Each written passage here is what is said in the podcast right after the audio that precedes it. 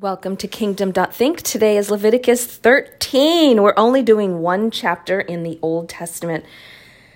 I always think that's so exciting because I think I'm going to get through it faster when it's only one chapter on this journal style program that I'm reading. But this is a long chapter, and it could be one of those chapters that you overlook because it's like, well, how does this relate to us today? But to really get the full benefit of this entire Bible, you really do want to read line by line. So in chapter 13, they described skin conditions and skin diseases. And you might think things don't make sense, or gosh, that's not fair. This person they just have a skin condition. Why do they have to be isolated for 7 days? There is so much wisdom in this chapter, believe it or not, because the skin is a reflection of what's going on in the inside. Now, although the priests were not doctors, so that wasn't their role. Their role wasn't to be a doctor or to heal. It was just to recognize. So for example, in this chapter, you're going to read how it describes if it's just the top of the skin layer, then it'll heal quickly, and this is how you test for it. If it's deeper in the skin, then they are considered unclean. Now, which is so accurate, because if it's just surface skin, it could be an allergic reaction, maybe an abrasive skin rash. But if it goes deep beyond the top skin layer, then that's often more of a systemic problem, something deep, like the liver's not detoxing, or there's toxins in the body. And this is real life. I'm not just talking about the Old Testament here. If their skin has just very surface irritation, then it can easily just heal itself. But if it's deep, and very often acne, for example, that is really has the deep pimples or the deep pores, that just goes to show that the body's not detoxing. Maybe the hormones are off, the liver isn't functioning well, something is off. Isn't that the coolest thing that the Bible's actually addressing this in so much great detail? Now, it's kind of a bummer because some of these people get isolated, and that's really a drag, but yet it's still it's very true. Okay, so the skin will tell you a lot of things about what's going on in the inside. Number two, if it's an open sore, that's where it's much more contagious. So a lot of times if they had an open sore, they were considered unclean, meaning they were contagious, and they had to be isolated for 7 days and then come back to the priest to see if it had closed, if the inflammation had calmed down, and then they can enter back into the community. So that was just a way of maintaining the health of the community so that things don't spread. Very cool, very interesting. Okay, then what else can I say about the skin part? I don't know, but it just goes on. And of course, leprosy was a big deal back then. Here's the other interesting thing.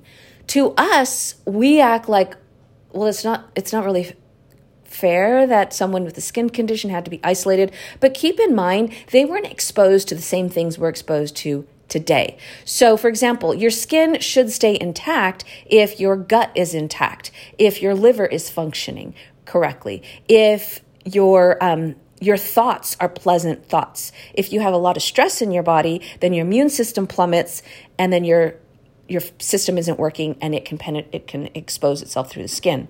What's my point? My point is, back then, they also weren't exposed to the things that we are exposed to now, not the pollution in the air or the GMOs that are in the food that are destroying our gut. All these kind of things didn't happen back then. They happen now. So we have a lot more skin conditions today. And then we have things that we can do. But still, so cool the way they go into detail. So I just want you to keep in mind that their culture was different. Just the fact that God addressed it was powerful. Then we go into mold. Now, I can just this is the mic drop kind of scenario. Everything you're going to read from chapter 47 on for the rest of Leviticus 13 is just hands down correct. The mold portion, just do what it says because it's accurate. Mold is so prevalent, but just read the chapter. It's so good. And yes, you should address mold exactly the way it's described because mold is so prevalent and it's so damaging. Mold can get in your body, can cause a whole array of symptoms that people can't pinpoint. Follow the instructions on chapter 13 of Leviticus and you should be good. So cool and practical. Okay, here we are, Psalms 52, and I'm going to read it because it's so powerful and it's so applicable to today. Yes, today. So it goes like this. Why do you boast of evil, you mighty hero? Why do you boast all day long, you who are a disgrace in the eyes of God?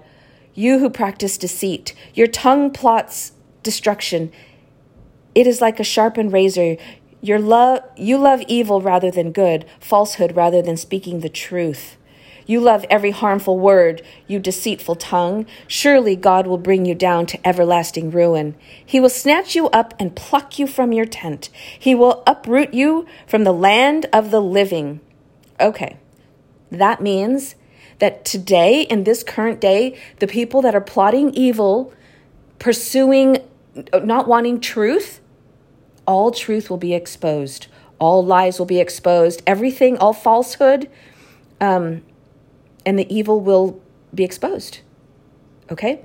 The righteous will see and fear. They will laugh at you, saying, here now is the man who did not make God his stronghold, but trusted in his great wealth and grew strong by destroying others. Yep, pretty current. But I am like an olive tree flourishing in the house of God. I trust in God's unfailing love forever and ever. For what you have done, I will always praise you in the presence of your faithful people, and I will hope in your name, for your name is good. Because in reality, everybody is, you either worship God or you worship your ego, which will leave you unprotected and leave you susceptible to the evils of the world. So that's how it goes. You either follow God, worship God, believe in God, or you believe only in yourself and your ego, and then you will be completely unprotected and susceptible to evil. That's just a fact, my friend. Let's see. Moving on to Luke 8. So much to unpack here. I'll try to do it as quickly as I can. Some of the stories we've already heard because we heard it in Matthew and Mark. But here we are, the parable of the sower. And Jesus is still traveling through the town. His disciples are with him. And he comes across, and he's talking in parables. And he says about the farmer who went out to sow the seeds. Some fell along the path, and it was trampled on, and the birds ate it. Some fell along the rocky ground, and when it came up, the plants withered because they had no moisture. Other seeds fell among the thorns, which grew up with, and it was choked, which choked the plants. Still, other seeds fell on good soil, and it came up and yielded a crop of 100 times more than it had sown. So the disciples said, what exactly did that parable mean? And he said to them first, before he explains the parable, he says, the knowledge of the secrets of the kingdom of God has been given to you, but to others, I speak in parables. So sometimes we go, gosh, why doesn't Jesus be direct? Why does he have to talk in parables? Well, one, we remember stories easier.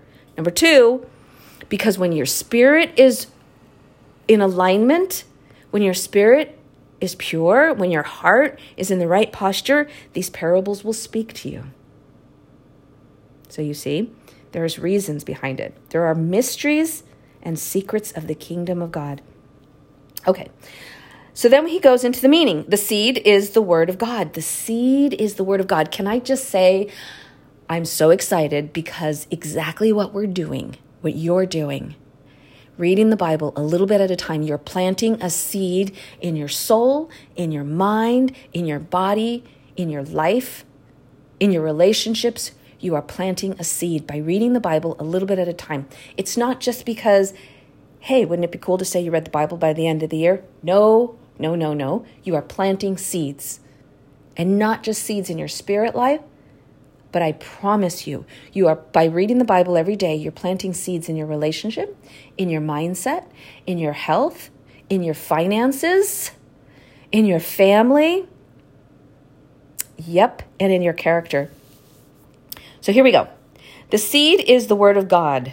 Those along the path are the ones who hear it, and then the devil comes and takes away the word from their hearts. That's easy to do, you know, when you go to church on Sunday and you get inspired by a message and you're like so excited.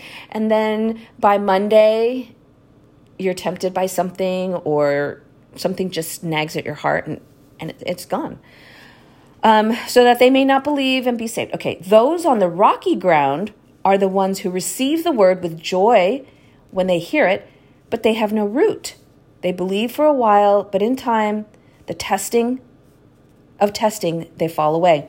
These are those who are consistent, going to church, trying to think good thoughts, trying to do the right thing, but maybe they're not really reading their Bible, not fellowshipping with like-minded people, and maybe something bad happens. Maybe a breakup, maybe a job loss, maybe the craziness of the world, and it just rattles them, shakes them to their core, and they have no foundation. Okay, then the seeds that fell among the thorns stand for those who hear, but as they go on their way, they are choked by life's worries, riches, pleasures, and they do not mature. These are the ones that, yes, they go to church regularly, they're doing all the things, maybe they even go to a Bible study, and they're benefiting.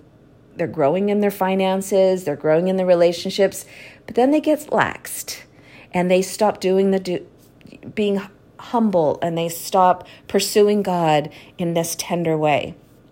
Okay, but the seed on the good soil stands for those who are noble and good in heart, who hear the word, retain it, and by persevering produce a crop. Consistency and a good heart. Remember, it's always about the heart posture. So then the next section on verse 16, we talk about the lamp, where they say for their, okay, would anybody get a lamp and cover it under a clay pot? No, you wouldn't turn on a lamp and hide it. Of course not. You turn on a lamp so it can illuminate so other people can see it, right? For there is nothing hidden that will not be disclosed, and nothing concealed that will not be known or brought out into the open. That is a confirmation to what they said in Psalms about evil being exposed. Those that are telling lies or doing evil, it will be exposed into the light. And Jesus is saying this. So here we had Psalms, David was saying it, but now Jesus is saying it. Now you can rest assured that what Jesus says himself is absolutely true. And he's saying right here that there is nothing hidden that will not be disclosed, and nothing concealed that will not be known or brought out into the open. Rest assured in that. Have faith. Know it's going to happen. Just certainty. Okay, so then we move on to, well, let's just finish this. Therefore, consider carefully how you listen. Whoever has will be given more, and whoever does not have, even though they think they have, will be taken from them. I always find that an interesting passage. So be careful. Be careful how you listen. Be very alert. Use your discernment. Then we move on to the section where Jesus' mother and his brother were waiting for him outside. They couldn't get to him. People said, your mom and your brother outside. And he says, hey, just relax. And he used it as an example. He wasn't trying to disrespect his mother or disrespect family. He was just saying, look, the will of God comes first. So I think that's cool. Okay, Jesus calms the storm. We know that story because it was literally told in Matthew, Mark, and then repeated again in Luke. What's interesting about that, okay, so the big storm, they comes, Master, we're going to drown. There's this big storm. And he just says, ay. What is your problem, guys? You can calm these storms. You know, it's kind of cool about that is in your life, you're going to have storms. And what Jesus is saying is you can calm those storms. You can tell the storm to subside. The storm in your spirit, the storm in your mind, the storm in your real life. You can calm those storms. And then, but what was so amazing to the disciples is they say, who is this? So even at that point, they didn't really know that he was, they didn't have certainty that he was that he was God in flesh. Isn't that interesting? They were still questioning, who is this that he commands the waters to obey him? So then we're moving on to Jesus restores the demon-possessed man, where he sees the man and he calls them out, and then they go into the pigs, and the pigs run into the water and they drowned.